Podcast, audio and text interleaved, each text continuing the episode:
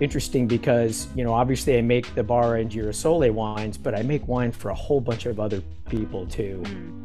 and that's mm. something that you don't really hear about because it's sort of incognito. You know, it's clients that you know that are on the store shelf that I can't really you know say, oh yeah, I made that, you know, because that'd probably tick them off a little bit, but but we all help together, you know. Hmm. So we we hmm. are we make wine for a lot of other people that nobody knows about. So, so you're like a ghostwriter, but like a ghost winemaker.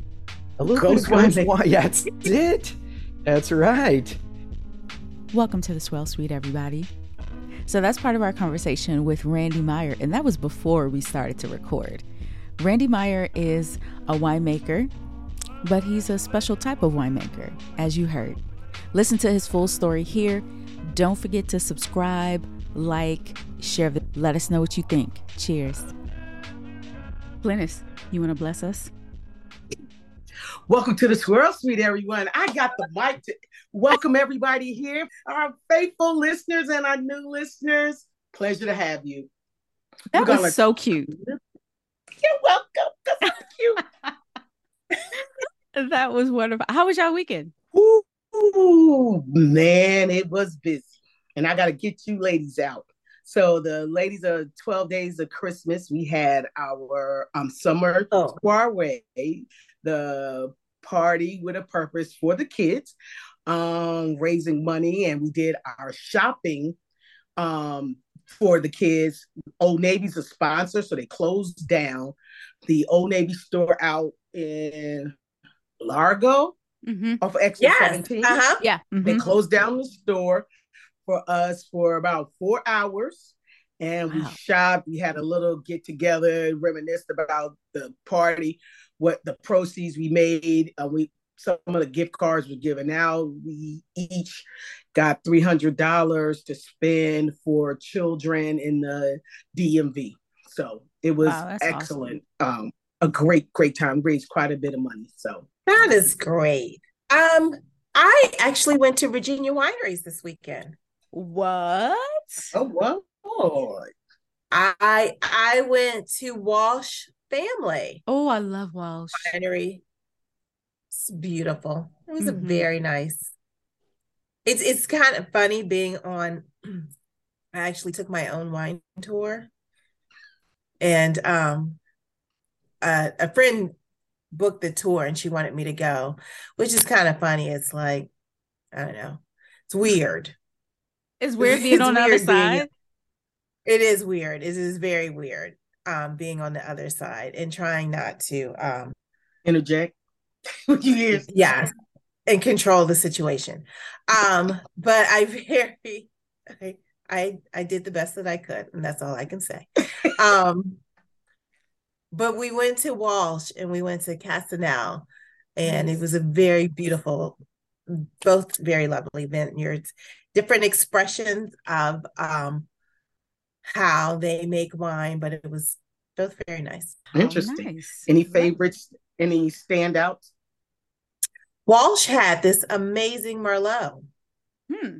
Mm, interesting. Yeah, you don't hear people talk much about Merlot, but Walsh had an amazing Merlot and a um and a Chardonnay. Hmm, interesting. So, do they grow their own grapes, or do they buy the must?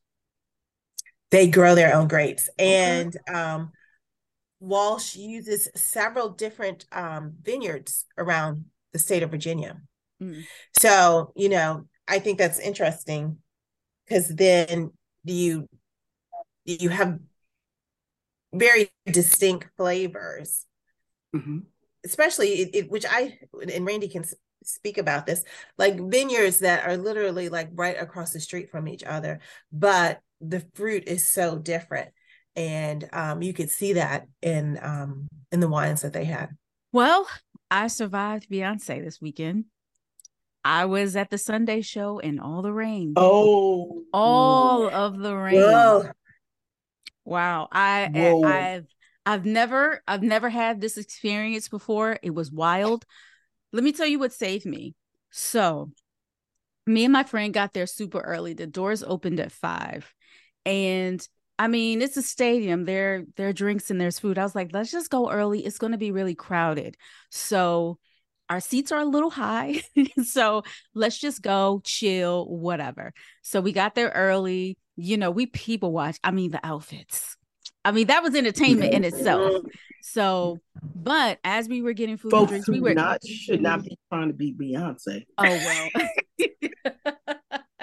okay, I'm sorry. I did not so um long story short, we were there for about an hour before this alarm started to go off and they were telling everybody to report to the ramps. So I was like, well, I, that's probably not for us. I don't know what that means. And it was no rain yet, but they have something. They have like, they get notification if they see thunder or lightning. Oh, thunder. Coming, yeah, coming near. So I was like, oh. Um, so we were on the ranch for like, I swear, like 10 minutes. And it was a complete downpour. And I was like, oh no, oh no. And so everybody was like, it's gonna pass by. It's it's just gonna pass by. Let me tell you, it passed by like 20 times the entire night. It stopped and then it'll pour and it'll stop. And but at least we got through the show. She performed her tail off. Um, yeah, it was awesome. It was it was absolutely awesome. So, Sarita, my parents don't live too far from the stadium. Uh-huh. And they lost power Friday night. Uh-huh. And they um, allegedly, reportedly, they said it was a tree that had fallen. So the next morning, I was over at my parents' house. They still didn't have light. And then and my dad was like, that Beyonce, she blew out our lights in the neighborhood. Uh, let me tell you why that's probably not true because Beyonce brings her own power. When I tell you there are trucks okay. of power for her, because we don't even mm-hmm. have enough power to serve that. But right, that's so true. brought her own power. Um, I can't wait to tell him that because I'm like, I'm like, I don't think so. He was like, no, that Beyonce, and I I tease him. I'm like, well, just call up Tina, and um, oh my god, talk talk to Tina because you know they're from the same small town. Oh, okay, okay. Uh, but yeah, um, so because Beyonce is the last name, is the family right. last name. And I'm like, just call your homegirl up and tell her. Oh exactly. Oh Next time, call your girl up and get us some boxy. okay. Can we raise a glass of Barra to Beyonce spit, donating like 100 to 200K to Metro Mm-hmm. So the fans could, so the it would stay open later. Yeah, the fans could get home. So, yeah.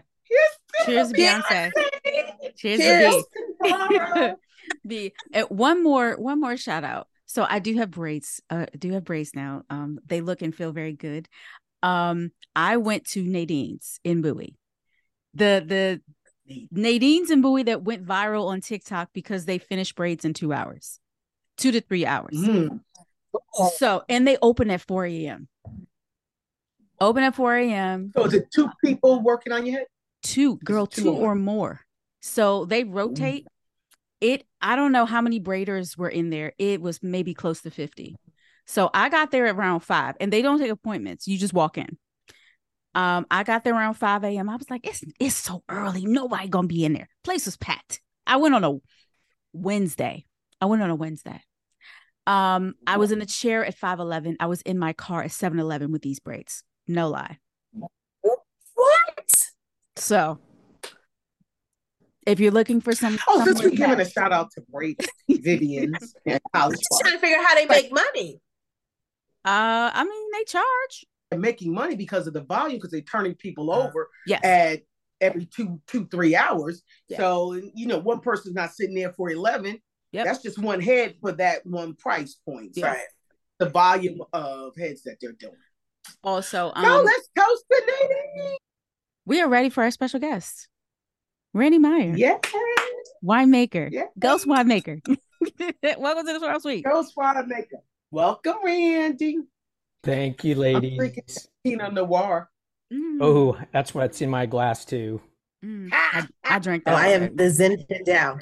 I, I, felt it, Randy. I felt it. It was kind of warm, and I wasn't in the Chardonnay mood because I had a slice of pepperoni pizza. I said, you know what?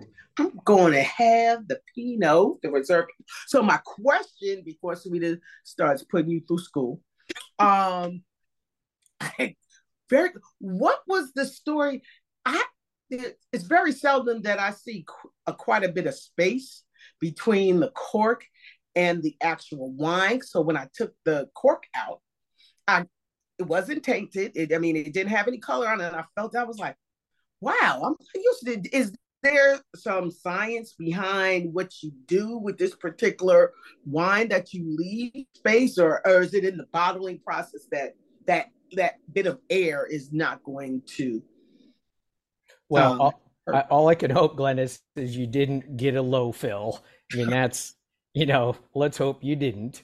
But uh, another thing that's interesting is notice how, you know, there's there's no no capsule and you know that sometimes can somewhat disguise the distance between you know the cork and the wine volume exactly. so you know that can be part of it and the one thing we thought about when we when we came up with this new package was okay you know we're trying to be you know organic we're trying to you know be sustainable as far as you know the packaging situation the the capsule is just waste unlike a screw cap you know where it's important to the functionality of the bottle and right. etc with the sugarcane cork that we use so we mm-hmm. don't get any cork taint. The, the whole idea was all right, you know, we're going to be bold. It's going to look a little naked, but let's just go no capsule because you just toss it anyway. Mm-hmm. And that seems like a sustainably smart move to, you know, if we're going to migrate to this new package, let's just can the capsule altogether, even though it would have looked probably very classy with we just decided it was just a better move, you know, with our organic and, you know, trying to be more earth friendly with the packaging. Let's just, you know, get rid of it altogether. Well, I will say it still tastes very good. This is your reserve. Yes. What is is it vintage or is it um a mixture? Yes. Yeah, it's vintage. So it's th- this 2021 vintage was up in Mendocino County. We had an incredible year 2021 you know low crop concentrated flavors not too much heat. So we kind of had a, a, bit of that holy grail of of grape growing conditions. Mm. and that helped us you know really beef up the characteristics with as you guys know pinot noir is sometimes tough to grab a lot of character out of. You got to dig it out. It's a winemaker's mm-hmm. wine. And that 2021 just you know once we came out of the fermenter we're all oh wow. We've we got a winner here. And it just it just turned out beautiful. It is. It is. I and cheers. and a, and a good thing about this too is that it's 100% pinot noir. As as as y'all know we'll tend to cheat it up a little bit. You know our competitors do this way more often than they care to admit is to add varieties that you know give you the deeper color you know kind of might disguise some weakness but you know we were blessed with 2021 and actually 2022 that we just bottled. We didn't have to add any other what i'll call non-pinot you know colorants to to help kind of beef it up. It was already beautiful and i'm a bit of a an old school pinot purist anyway. I don't I kind of like to just let it express itself as is because Pinot is sensitive too. You give it two, three percent of something else, all of a sudden it doesn't taste like Pinot anymore anymore. Where other varieties can stand up to 10, 15 percent, you know, other varieties blended in and still taste like what is on the label. Pinot's sensitive. It's it's not, you know, you can really tweak and upset Pinot Noir varietal character with anything even less than 5%. So this is 100. This is beautiful. It is actually very good. Very good. So speaking of um purists, tell us about your Chardonnay because I know there are a lot of um Chardonnay haters out there. This is actually beautiful. This is it's it's wonderful. So tell us about it. I'm glad you got the chance to try that, Sarita, because I know that you had tasted our our Girasole line right here mm-hmm. when we were together. Yeah. And that Barra of Chardonnay is really a a true winemaker's hands-on wine and it's made much more in old world Burgundian style. So we're we're barrel fermenting. We are, you know, aging in about 25 to 30% new French oak. It's 100% French. I feel like American oak is a little bit too intense for Chardonnay. So I tend to kind of, you know, go the French route. Got about four different Coopers that I like that I choose. And we have a new block of the Robert Young clone out at the home ranch on that that map that I showed you back here that is you know just terrific wonderful traditional chardonnay profile we do use malolactic fermentation on it so that you know softens the acid gives you that maybe just a hint of butter but hopefully really low in the background and then the thing that i like to do is i like to actually leave this wine on its fermentation sediment, the lees, you know, L E E S, for at least six to seven months, because that's what gives you that layered texture, breadiness, you know, kind of thicker mouthfeel. That comes from the yeast cells dying.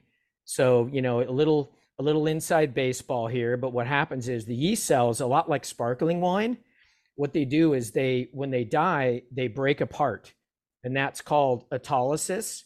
And that autolysis when the yeast spill their guts into the wine it adds that kind of bready uh, characteristic that that wine has that almost mimics an oak like character but it's a much softer mouthfeel enhancer. And we literally stir the lees up and suspend them in the barrel for you know up to I think we finished in probably June, so we went pretty far with it to get those kind of characteristics, and that's what gives that wine the drinkability that you're that you're liking. Leslie, your Zinfandel, amazing. It's it's absolutely amazing, and I'm just impressed. It's so young. It's like a 2020, and um, it tastes like it has more age on it than it actually does. Um, and I was I was looking at it's 14.5% alcohol. So I expected my chest to be on fire, but it is not detectable at all. Um, now I did I had it chilling for a while, but even still, it it it tastes like a you know a very well aged Zinfandel. So I guess that all the credit goes to the winemaker. Well, you know, Leslie, a couple little little tidbits of info on 2020. 2020 up here was hot. And when when it's that hot, what it does is it tends to create a red wine that will age faster than when it's cooler.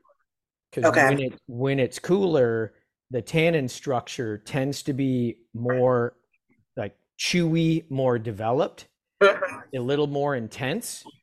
And in 2020, when you get kind of these big heat spikes, 115, 16 degrees that we'll get sometimes, what it does is that the, the grape cluster will get a bit sunburned, just like us.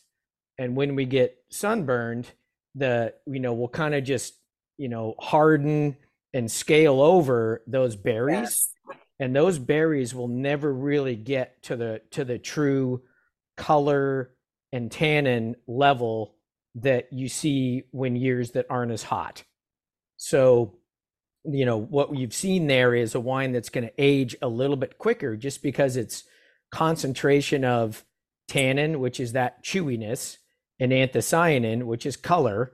They're they're all related. Those those compounds are a little bit lighter in 2020 and we saw that to a certain extent in 2022 when we had 117 degrees. So you know we can handle 105 108 you know once we get to 116 117 you know those bunches just you know they just like ah you know help and that and that tends to be probably what you're getting there is just a little bit lighter profile due to 2020. I don't even know how to formulate this question, but how do you determine when to harvest to protect the grapes, right? But you don't, but the grapes may not be fully ripened and have the right sugar level. So how do you how do you make that decision when you're dealing with the heat like that and the grapes are maturing at a rate that is maybe not beneficial in the long term? Yeah, it's a phenomenal question and it honestly is a question that that a lot of us winemakers really toy with and agonize over. I think we definitely just struggle to decide okay, should we pick it? Should we wait? You know, what does it look like? What variety is it? So, you know, with Zinfandel, Zinfandel is, is kind of a tender skin. So it can get burned up and raisin up. But another part of Zinfandel that gives it its character and and and and profile is some degree of raisins. Whenever I talk about Zinfandel, I always talk about it's all about raisin quantity and what kind of you know amount of raisins is the right amount to pick it. Because if you pick Zinfandel with no raisins, you're going to make the lightest, wimpiest, tired Zinfandel you ever seen. So whenever I'm out looking at when to pick Zinfandel, I really have to assess its raisin content because I actually want some raisins. So if you look at a Zinfandel bunch, you'll see kind of a light red berry, a bunch of real nice, ripe, beautiful berries, and some raisins all on the same bunch. Because it is just a wacky grape that, you know, was has a lot of history in Mendocino County, and it can be tough to decide when to pick. But to get to the point, on your question, it really matters what variety, what degree of sunburn, when did it hit? Are we at 18 Brix? Man, we know we can't pick it at 18. We're going to have to, I mean, we'll just, there, there's just, unless we add a bunch of concentrate, there's no way we can pull this off. What we do is we, you know, see how the vines survive the heat, see how the bunches survive the heat. We monitor all the time and we're out looking at it. And what happens during a heat event too, we had this issue with a lot of red varieties, is the Brix won't move. So we had in 2022 Cabernet, you know, geez, we must have had 500 tons of it that just sat at about 22 Brix, which we want Cabernet at 25 plus, hopefully. And it just sat and sat and sat. Every time I'd go look at it, it looked the same. The Brix would barely move. And what happened was the vines were just pissed off and upset and stressed out and just stopped ripening until the very, very end. We got to eh, around Halloween, even the first week of November. And we finally said, okay, frost is coming. Nights are getting cold. We just need to pick it. So we had some nice flavors and ripeness but the alcohol levels are only maybe mid 13s, which, you know, for California wines, that's actually fairly low for a red. So, you know, especially since I've made Zinfandel at 16 plus. So the 2020 at 14 something is actually on the low side for Zin. Normally they're just, you know, they're butt kickers. They can be really powerful. So yeah, it's a tough one. You know, those heat events, it it is we're getting them more and more often and we're learning how to prepare for them too with how we deal with and grow grapes and canopies and things like that um my question is um one thing that i heard a lot when i was at uc davis is how late this picking season is going to be and the difference in the temperature in california is just so vast like it get up to 100 and then really drop down to the 50s how mm-hmm. does that affect um how's that affecting you how does it affect you in the winery Excellent question. I think the the first thing I would say is what we call that diurnal shift, which is that difference between hot and cold, is actually what helps Mendocino County be a really nice, you know, grape growing region because even though we get hot, we get cold. So we'll get down into the 50s at night, but we might get up to 95, 100, so we could get almost a double in temperature that that you know y'all back east just really don't experience. So we get that ocean influence that comes in and plummets the temperature at night. And by doing that, we're able to really kind of keep freshness in the grape and keep acidity and flavor that because the the central valley on the flip side they'll be 110 and 80 at night where we're 155 so that makes a massive difference because the cooler nights like russian river valley carneros south napa you know anderson valley and mendocino county parts of our area too those cool nights are a blessing to you know grape flavor and grape concentration because that sustained heat just pulls out flavor and lowers acidity. It just makes them a little more mundane. So, Randy, I know um, a lot of a lot of a, a vineyard success is the relationship between the um, the vineyard manager and the winemaker. And how long have you been working with your vineyard manager, and and and how do you um, how do you start off every year and decide okay we're going to do this this year. This is what i'm looking to do that's you know really it, it's the relationship between vineyard manager and winemaker can sometimes be tense. And that is only because you know a vineyard manager's job is to you know grow a beautiful crop. And who doesn't like to see a gorgeous crop hanging on the vines and thinking about all the money that might bring in?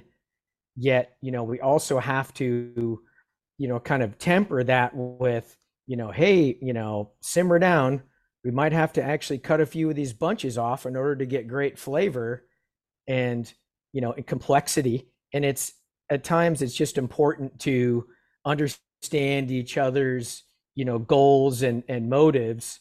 Because i've definitely been you know, part in, in situations where, you know, we'll, we'll, we'll butt some heads because of, you know, different kind of, you know, different goals, but great, great question. And, and Roberto, our vineyard manager, is usually very receptive to comments I give him with regard to crop load and, and oftentimes too, which I was kind of chuckling as you asked that question is the first thing is, okay, we screwed this up last year. What are we not going to do this year? You know, that can happen sometimes too is we left too much crop out on this block. Let's definitely get out there and make sure it doesn't do it again. Because when when you actually have a heavy crop, it's somewhat harder because it's when, when you're just looking at bunches laying on the dirt, you know, shriveling and dying because you had to thin it out. It's a tough call, but sometimes you just have to make it because if a vine doesn't have the power to get all those bunches ripe, you just are hurting yourself. So I, I we always try to find that vine balance is the term you hear a lot. I've I've made Merlot sometimes where if I thin it to three tons an acre, it just tastes like bell peppers. But if I crop it up to six ton an acre, it spreads the fruit out and and the vine doesn't shove as much of those pyrazine vegetative characters into the bunch. So it's really key to, you know, everyone try to tries to bang down on crop load, where I think Pinot Noir is one variety it probably does is legitimate and at times Zinfandel, but balancing crop to a vine's canopy and health is more important than just crop load alone. And that's something that I had to learn the hard way with, you know, thin, over thinning Bordeaux varieties in particular because they tend to be really veggie if you do it. But that relationship between vineyard manager and winemaker can't be understated. It's critical. How do you manage making wine for so many different vineyards at the same time? Are you in one place? Do you have an assistant? Is there like an Excel spreadsheet? How do you do it? Well, I have, I definitely like Excel, oftentimes even better than the the wine tracking system that I have, you know, some of the tricks I like to do is we'll use our wine tracking system and then I'll export to Excel so I can manipulate and, and filter. And it's just really helpful to be able to do that. you know, winemakers are at times spreadsheet jockeys. That's really the the game we have to play at times. You know, I have my two monitors. I actually have a beautiful panorama of Annapolis, Maryland from my trip on my computer. But, you know, it's we spend a lot of time on the computer and it's critical because we're looking at numbers. I kind of sometimes I like to say that winemakers are a little bit like doctors in a tank as a patient during crush because you go out to that tank, you taste it, you smell it, you take its temperature. Okay, what's wrong with this? What do we need to do? We need to write a prescription for this. Does it need some DAP? Does it need some nutrient? Does it need some acid? You know, do we need to aerate it a little more? You know, each tank is its own little patient. And I think when we look at it that way, we're able to, you know, kind of compartmentalize a lot of the overwhelming degree of, you know, varieties. Like I might have nine different varieties, you know, going at once, whites, reds, and all different forms. And and I have a, an amazing production winemaker who went to Cal Poly, which is another really good in San Luis Obispo winemaking school. So, and he has a lot of experience in this area. So I lean on him a lot as well. And then I have a lot of very seasoned, educated cellar crew you know, two of them women, which is amazing. I have a mother daughter that pull hose out in the cellar and they are complete badasses and I love them. So, you know, it's great because it keeps the guys honest. I have two daughters, so you know, and I don't have any boys, so I'm I'm pro woman. So I like to see the guy, you know, the girls get out there and, you know, lay the hammer down a little bit. You probably had them playing baseball too, didn't you, Randy? I did. My oldest played six years of boys little league, and I coached. She played shortstop and pitcher. So yeah, and then, and then she then she went on to play college ultimate frisbee and college golf. So yeah, she's uh she's she's quite a little athlete. That kid. I am so surprised. Yeah. You you did you didn't embarrass her, Randy, did you? Um, my wife did. hollering and screaming and oh yeah and probably more my younger daughter who played competitive soccer you know that's why they remember they get out the lollipops right to shut up the parents yeah a little bit of that ha- i tend to kind of hang out on the corner with the guys you know and you know talk shop or whatever and then all the girls are the ladies are in their you know nice comfy beach chairs yelling and hollering and the girls just hate it you know shut up mom I bet you had a, a, a spreadsheet for who had snack duty. When I was coaching, I did. Uh-huh. I did. I had my lineups all, you know, spreadsheeted out. You know, exactly. so funny. Who's got what? Mom's got snack. I better let her. There you go. If she screws up and doesn't show up with snack, the kids are going to be, they're going to be beside themselves. Oh yeah, it's all of that. Yeah those were the good old days. Now they're 27 and 25, and I don't know what happened. I snapped my fingers, and that was it. Yes, I was scrolling through your Facebook, and you and your family are, are adorable. Every picture oh, is like a postcard. You. It's very cute. Oh no, that's and we have we're all in a kerfuffle because we have my oldest Sara's big graduation party this Saturday. We're gonna have about a hundred people at our house. You know, family, friends. My wife's from a gigantic Portuguese immigrant Azorean family. So, you know, it's it's uh it's pretty cool. She speaks Spanish, Portuguese, English. She kind of looks as I don't know, like a total freaking American whitey, but trust me, she's not. She's she's definitely uh, you know, as Portuguese and spicy as they come.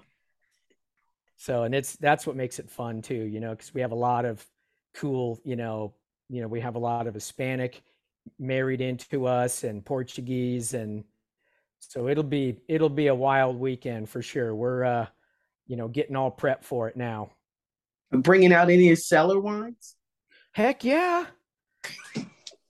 Yeah, I was actually just kind of digging in. It was funny because it's great you asked because I had I have underneath my stairs is kind of where I keep my wine collection because it's the coolest place in the house. I don't have a nice underground or the big expensive you know, wine fridges, you know, the big stacks.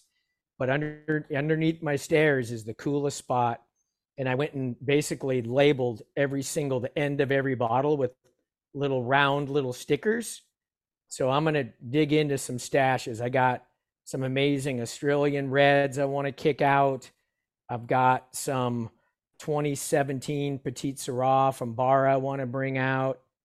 So, you know, I'll, I'll definitely bring out a few gems just, you know, early on, right? Before everyone's waxed up and doesn't care. And it's always, you know, here's, yeah, you, you, you're in your seventh or eighth bottle, then you decide to open that one that, you know, is worth about a hundred plus and you don't even remember what it tastes like.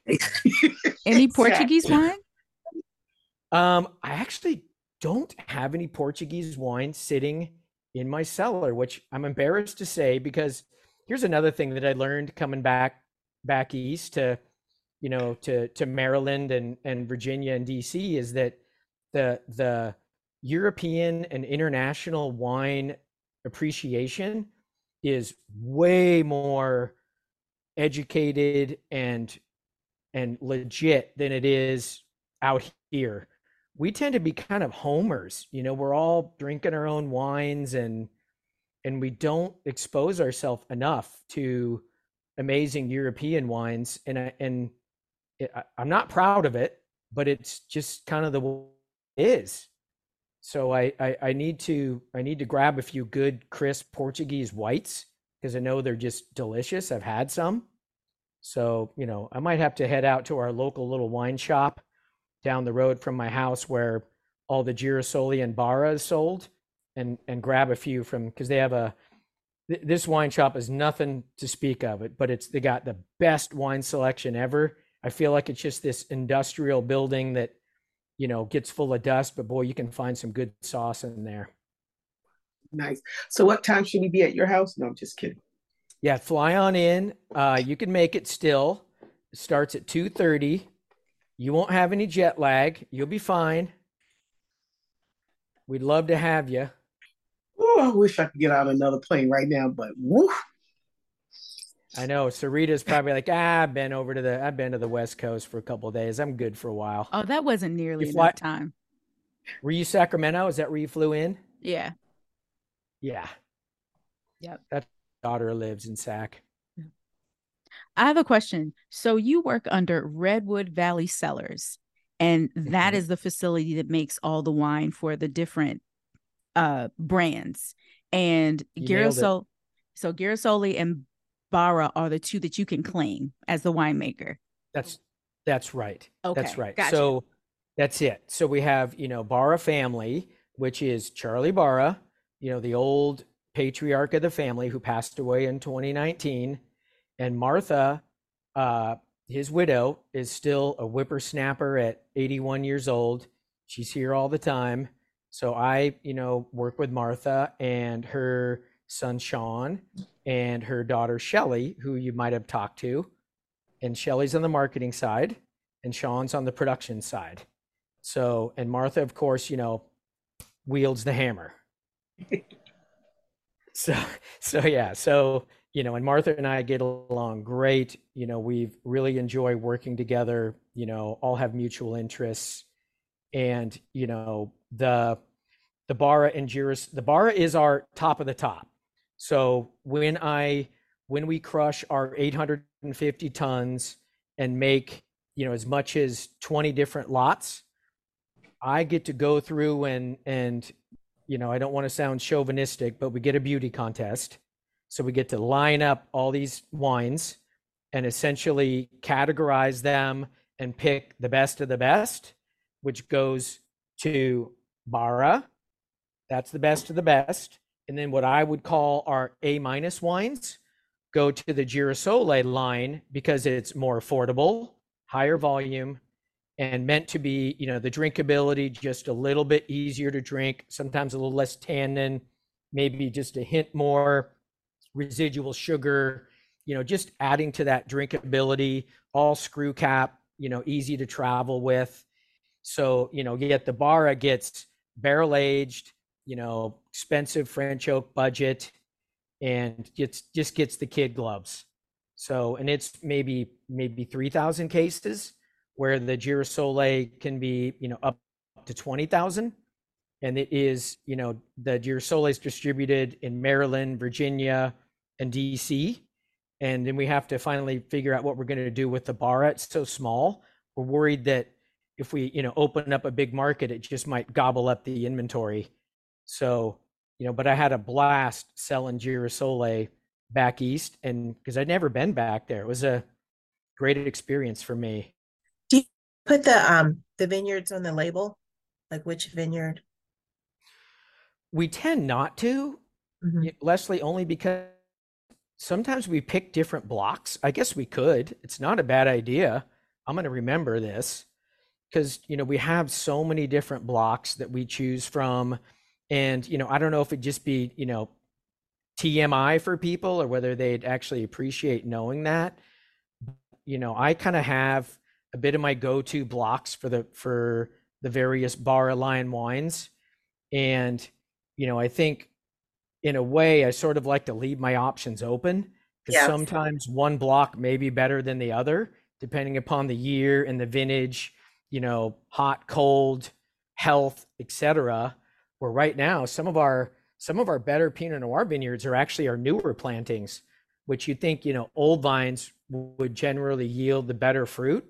That's not always the case because with Pinot Noir being as finicky as it is, when you really match, you know, clone with root stock and, and soil, even even the young vines can be just beautiful. And that's what you in this 21, there's some young vines and it's just making it inky dark and gorgeous. And that's the older vines we actually didn't use just because it came out so nice. So, are we allowed to talk about your starting years at the Bubbly brand? Why not?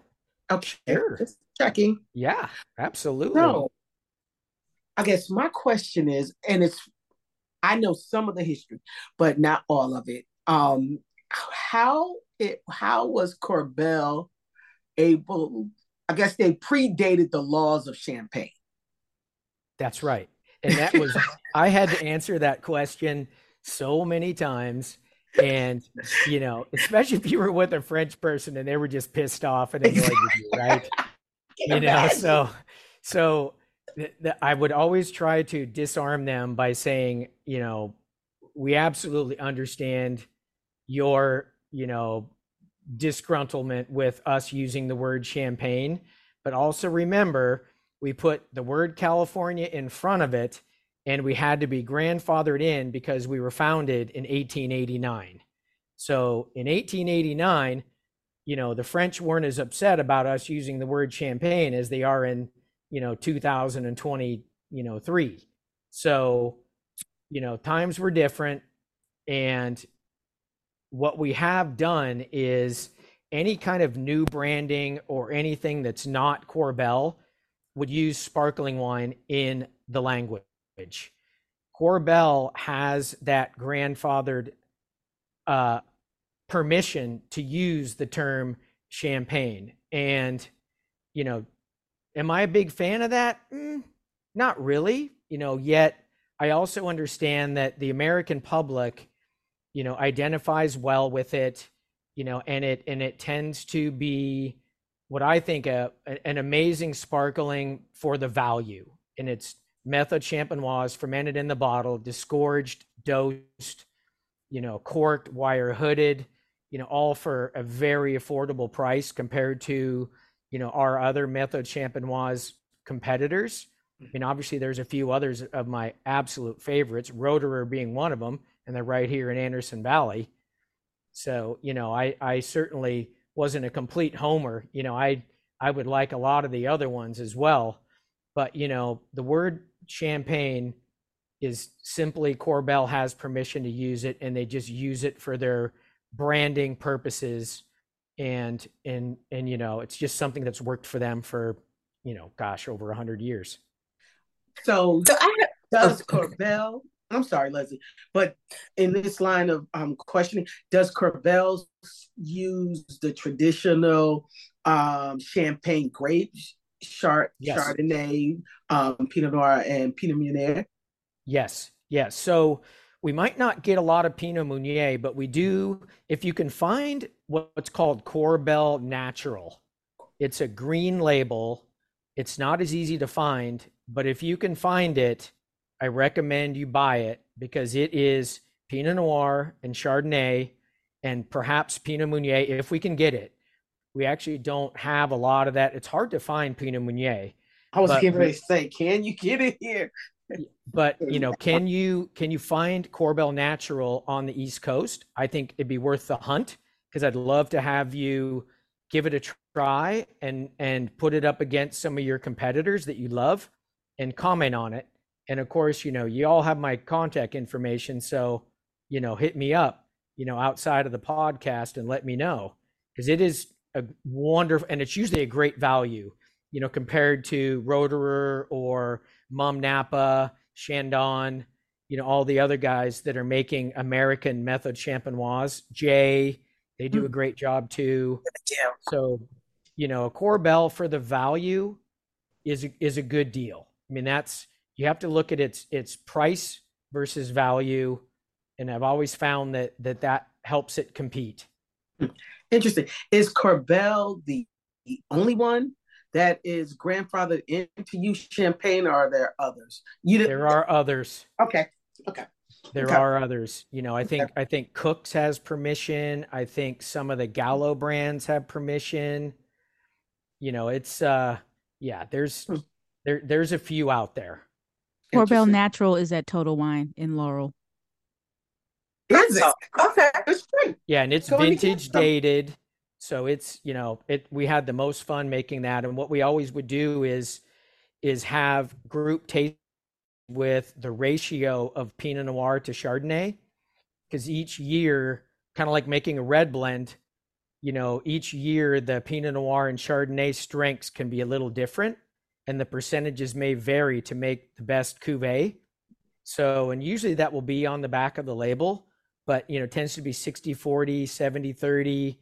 You know, it's it's it's a really fun one and if you can find it, I recommend you you grab one.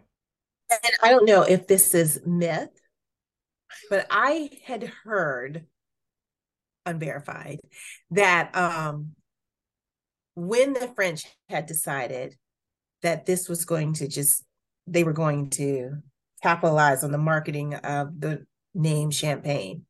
That it was also during united states prohibition. So we technically weren't making sparkling or legally anything. So we didn't really pay attention to their prohibition and their their mandate. And when after prohibition was over we just continued as normal. And so we just continued to use the name champagne because it really we had missed that whole portion there. Do you know if there's any truth to that at all? I think that is true. And I think what okay. an, an interesting tidbit about Korbel during Prohibition is they actually made cigar boxes out of all the redwood trees that are out on the Russian River during that time.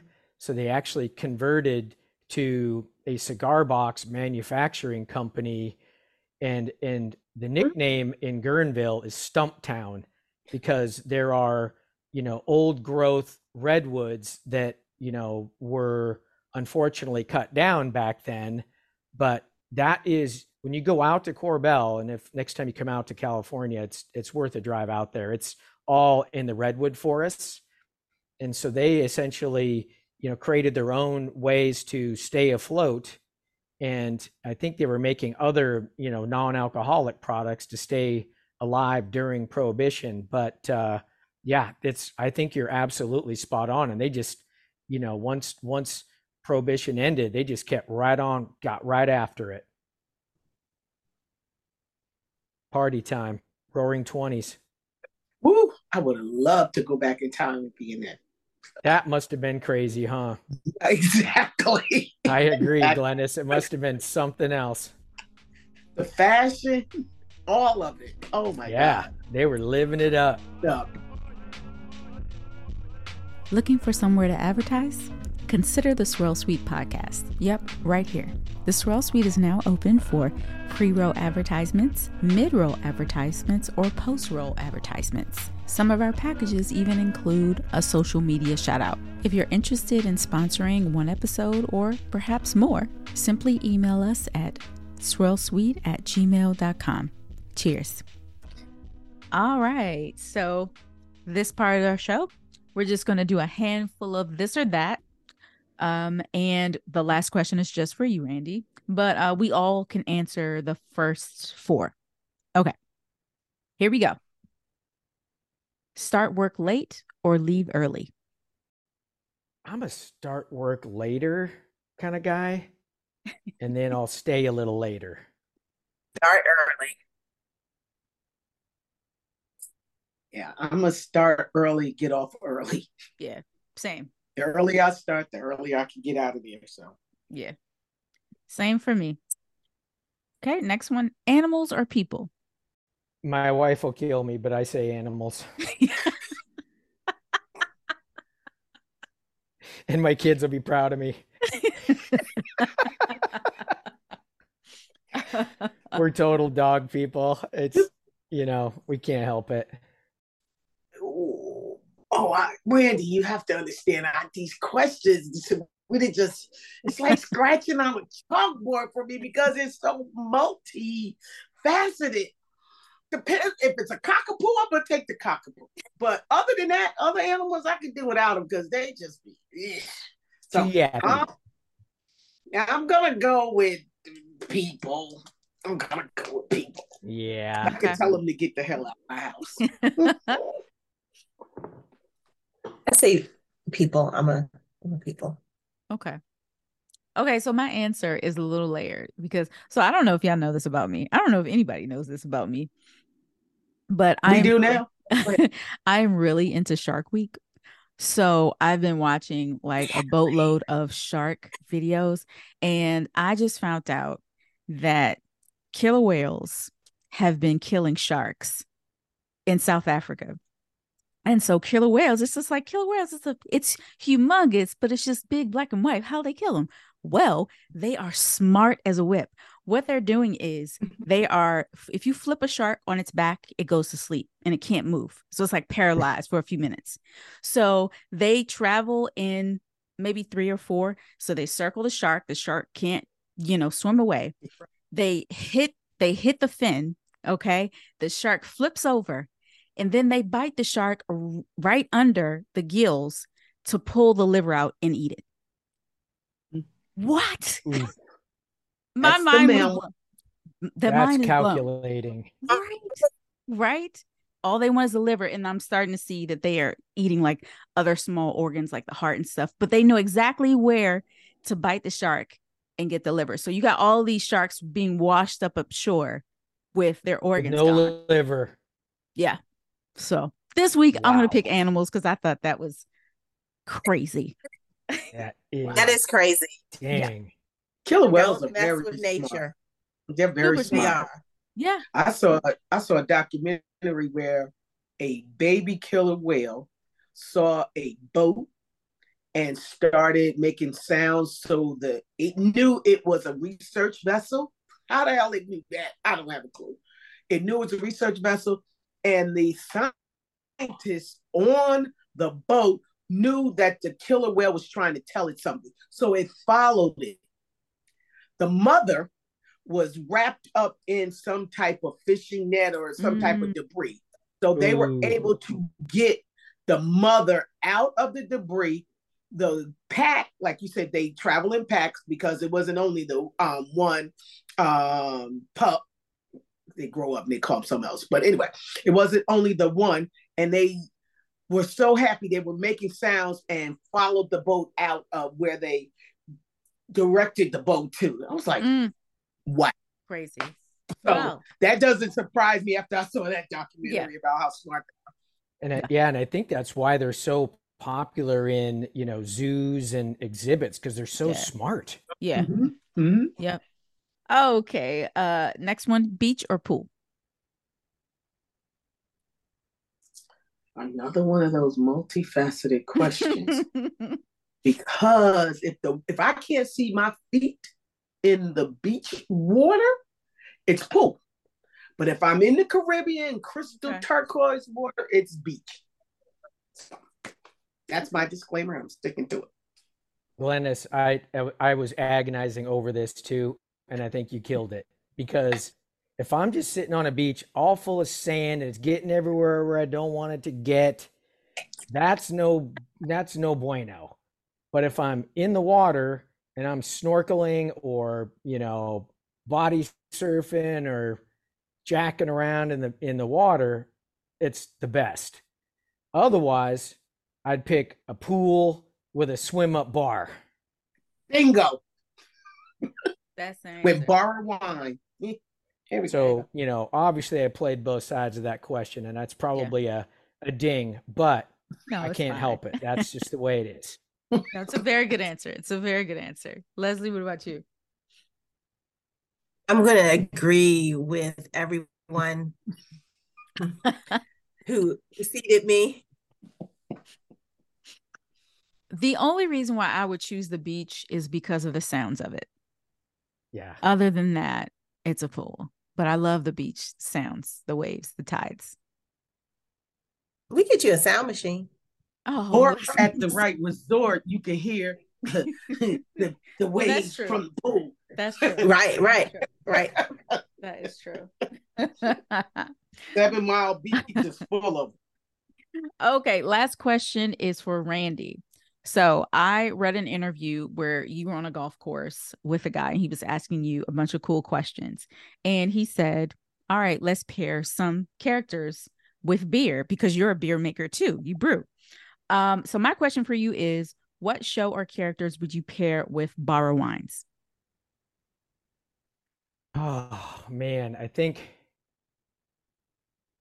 it was funny because I, I believe we were we were talking about some Seinfeld characters back in back in the day, and I and I thought, okay, how would I pair Seinfeld characters with any of these Barra wines? And I and I did have to give that some thought, and I got a few things for you. See what see what the ladies think. So I think Elaine is definitely the Chardonnay because you know a little kind of classy, a little you know, kind of smooth, maybe a little bit uppity, but generally just, you know, has it together. And this wine kind of, you know, sort of ties that whole complexity, but vibrant and light. So I'm kind of, I'm going to go Elaine with the Barra Chard. I'm going Jerry with the Pinot Noir because kind of complex, you know, sort of maybe a little highfalutin, you know, maybe a little bit of know it all. You know, Pinot drinkers tend to be that way. They all got opinions about it. So I was kind of, you know, kind of leaning toward Jerry for the Pinot Noir. And then you're gonna you get a charge out of this. But who do I think matches with the Zin? My man Kramer. Because it's a little wild, a little powerful, a little unpredictable. You might end up drinking too much of it and regretting it, and then throwing your golf clubs onto the ground and saying how much you hate golf and you can have these stupid clubs. That's one of my favorite line, favorite little like snippets that comes from Seinfeld is when when Kramer is like all excited about playing golf and he takes his clubs and then you know he's all fired up telling everyone how good he is you know, five seconds later, he comes barging into the door, throws the golf clubs in the on the ground on the floor at Jerry's apartment. It's like, I stink. I hate this. You guys can have them. And I'm like, all right, I guess that can be Zinfandel for people because it can get a little wild when you crank down a bottle or two of Zinfandel. That's just the reality of it. And it's so fruity and inviting that you don't know what you're getting into till about two thirds the way, and you're like, "Wow, my legs aren't working very well." Especially with it's saying 14.5, and it may be a little more because it can't be more than 15%. That's it. So it might even be 15 plus, and we're still legal. Oh. yeah, but who's counting? Who's counting? So yeah, that's that's my little uh, Seinfeld comparisons of Barras. That was great. Those, if I were that's to choose great. characters oh. for Barra wines, I think I would choose the same ones. That was great. I agree. Cool, I agree. Rita. Yeah. Well, uh, Randy, this was fantastic. Thank you so much for joining us today. Hey, exactly. it was a, a, pleasure to be with you ladies. You know, I I follow you. It's fun to listen to you. I actually like some of the non-wine chit chat that goes on. A lot of people say you know, that. Just kind of yeah, just just, you know, listening to the the ladies with, you know, your show interests and things like that, but it's a really a, a great pleasure to meet you and and and you know i'm honored to to be on the show and thank you for having me you were a great guest because sometimes we have yeah. guests it's like snoozy, some snoozy I mean, white boy winemakers. I don't know. Yeah, it was like, it, I mean, it'd be like, oh my god, I'm so sleepy. I just worked nine hours. Okay, but no, you were great, be, Brandon. You were great, fabulous. You were great, Randy. Exactly. You, you, gotta, you know, you gotta be fired up, and you girls are fun to talk to too, girls, yeah. ladies. it's been great. Oh, before you go, tell everybody where they can follow you and your wine brands. Sure. So it's uh, you know, Instagram, we're pretty active. You know, that's at Girasole Vineyards. And then we have, of course, the Barra of Mendocino. So there's a little bit of overlap on those Instagram pages, but uh, you know, certainly check those out. And then if you want to check out some family shots, I'm at R Meyer 63. You know, I don't post all that often, but if you want to definitely follow the wine side, that's Girasole Vineyards and then Barra of Mendocino. You know, I'm I'm more of an Instagram person myself, so I would recommend checking those out. And we'll be, we'll be putting in some content when harvest comes and you know getting things going so you guys can check out my mug and see what we're doing and you know get some loads of grapes dumping and see what's happening. Excellent. That's great well have fun with the family yes yes and man. congratulations to your daughter thank you so much I'll, I'll post a couple photos from that because i know it's going to be our parties Yikes. They tend to be they tend to go a little late. We got to go tell our neighbors. Ah, Always invite sure. the neighbors. Always yes. invite the neighbors. Yeah, yeah, we might have to invite them, even if they don't come. At least they got invited. There you go. Right. That's yep. it. So when midnight rolls around and it's still thumping, they don't call the cops. Right. you might want to send them a bottle too. Well, oh, I can absolutely. yes, you know? yes that's and and I have done that, and I am certainly willing and able to do it again. There you go. Well, best wishes to your daughter, and thank you for sharing your time and knowledge with us today. Thank oh, you, it was Randy. great to speak to you all. I look forward to my next trip back east. Now, which what cities are? I know Sarita's DC, but where are the rest? Where is uh, Leslie and Glynis? Where are you ladies at? Silver Spring, Maryland. Okay, Sure. And so where, I where's that relation to Baltimore? About 45 minutes, depending on traffic. I, to, you know, I got a lead foot, so sometimes I do it in 30, but that's not. Um, you and the others I drove with. it's east of Baltimore. Okay. Yeah. Mm-hmm. Pretty it's out there. Out in the, is that a little bit out in the countryside or? No, I, mm-hmm. actually I am. I guess northeast is where the countryside was that I went. Mm-hmm. Did you I'm go to Frederick? Bit... Is that where you went? Were you in Frederick? Gosh, I was almost to almost you... to Delaware, way up, kind of in the north. Oh, north. you were like um. There's actually a place called North Maryland, um, um, Harford, and Harford, yeah. Or yeah. where's Old Westminster? Where's that going up? That Westminster, way? but that's that's, that's going closer to the Pennsylvania side. He's oh, okay. He's he's on that almost um going up north and almost on the eastern shore, the northern uh, part. Would it be like, like Havre de Grace? Is that yes? Havre de Grace. Is that right? Did I butcher that? Yes. yes. No. And then I went all the way down to Lusby too for a wine. You went to dinner. Lusby? Yeah. You were in Southern Maryland? Wow. Yep. All the way down there. That's we sold a, 20 cases in one night. Whoa. Wow. Pretty cool. Okay. I love wow. Maryland. It's beautiful. Yeah. And wow. it's so and diverse. It's so Did diverse. you stay in Annapolis? Uh just I was just there for the day. Okay. But I got to cruise around, have some have some lunch and see some sights. Just beautiful. Beautiful. Did you get some Maryland crab while you were here? I did.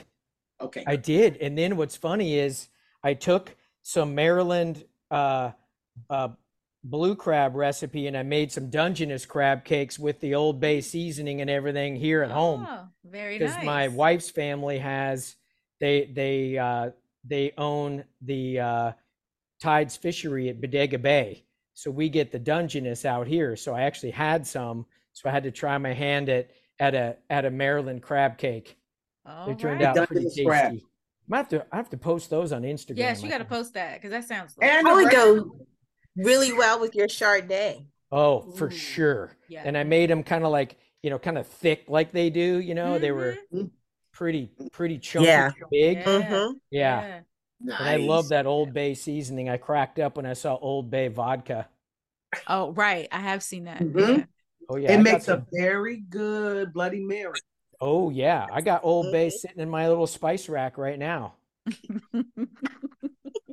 oh, Randy so Randy so Well, this was wonderful. That's too funny. Well, thank you for your time. Of course, for Randy. inviting me. Yes. Cool. It was great. Yes. You have yes. a great right. Yes, you have a great evening, Randy. Cheers. Cheers. Bye-bye. Cheers. Thanks for joining the Swirl Suite. We hope you enjoyed this episode. Don't forget to hit that subscribe button, leave us five stars, and leave us a comment. We love ratings. Also, be sure to follow all of us on social media myself at Vine Me Up, Glynis at Vino Noire, Girl Meets Glass is Tanisha, Vino 301 is Leslie, and you can follow the Swirl Suite podcast account at Swirl Suite. The Swirl Suite is now a part of the Alive Podcast Network. This episode has been edited and produced by Vine Me Up Media.